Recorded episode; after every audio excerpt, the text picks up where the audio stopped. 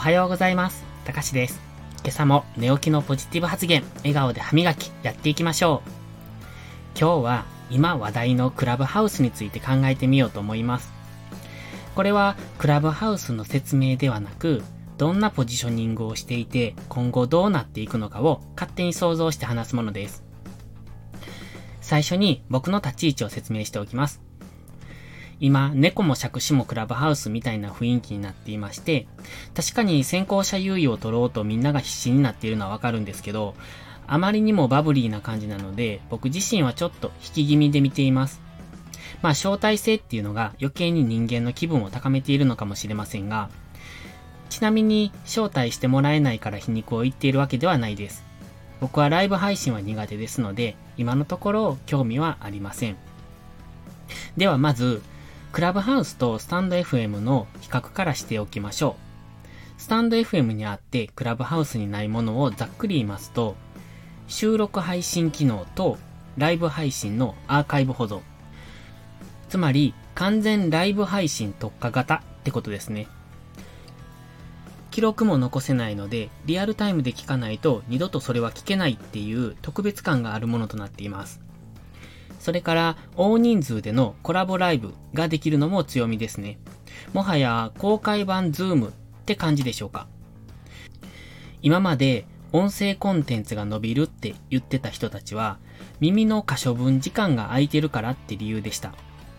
でも、これはもはや録画機能のないテレビと同じではって思ったんですけど、どうなんでしょうか。つまり何が言いたいかっていうと、クラブハウスはエンタメ要素に特化してきたと思うんですね。リアルタイムの配信のみですし、そこには希少性はあるにせよ、わざわざその時間に合わせて聞かないといけないってことなんですよ。今までテレビを見ていた層を狙っているのか、うん、少なくとも、ボイシーの視聴者とは、ちょっと層が違う。そんな感じですね。イメージですけど、ボイシーは硬くて、スタエフは柔軟性があり、クラブハウスはエンタメって感じかな。いや、うん、音声だけにハイレベルなエンタメとでも言うべきでしょうか。今は、クラブハウス内は有名インフルエンサーの方たちがフォロワー獲得合戦をしているので、主にそういう人たちの独壇場になっていますが、今後はもっと一般ユーザーが増えるので、YouTube 化するんじゃないかと思っています。ただ、悪く転べば、ただの音声版井戸端会議的な感じになってしまいそうで、ちょっとそこが心配ですね。すでにインフルエンサーの方たちが多く入っている状態で、一般ユーザーがどんなポジショニングをしていくのかっていうところが今後の楽しみと新しい発見になるんじゃないかなって思ってます。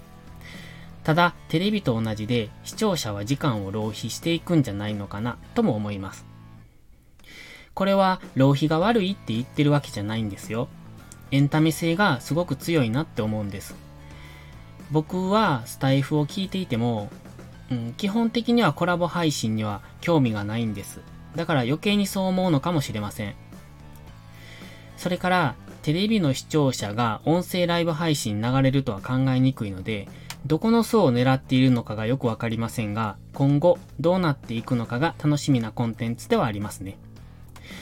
今はクラブハウスが日本で立ち上がったばかりですので、いろいろ新しい挑戦合戦が始まっています。どんな新しいコンテンツが生まれるのか楽しみですね。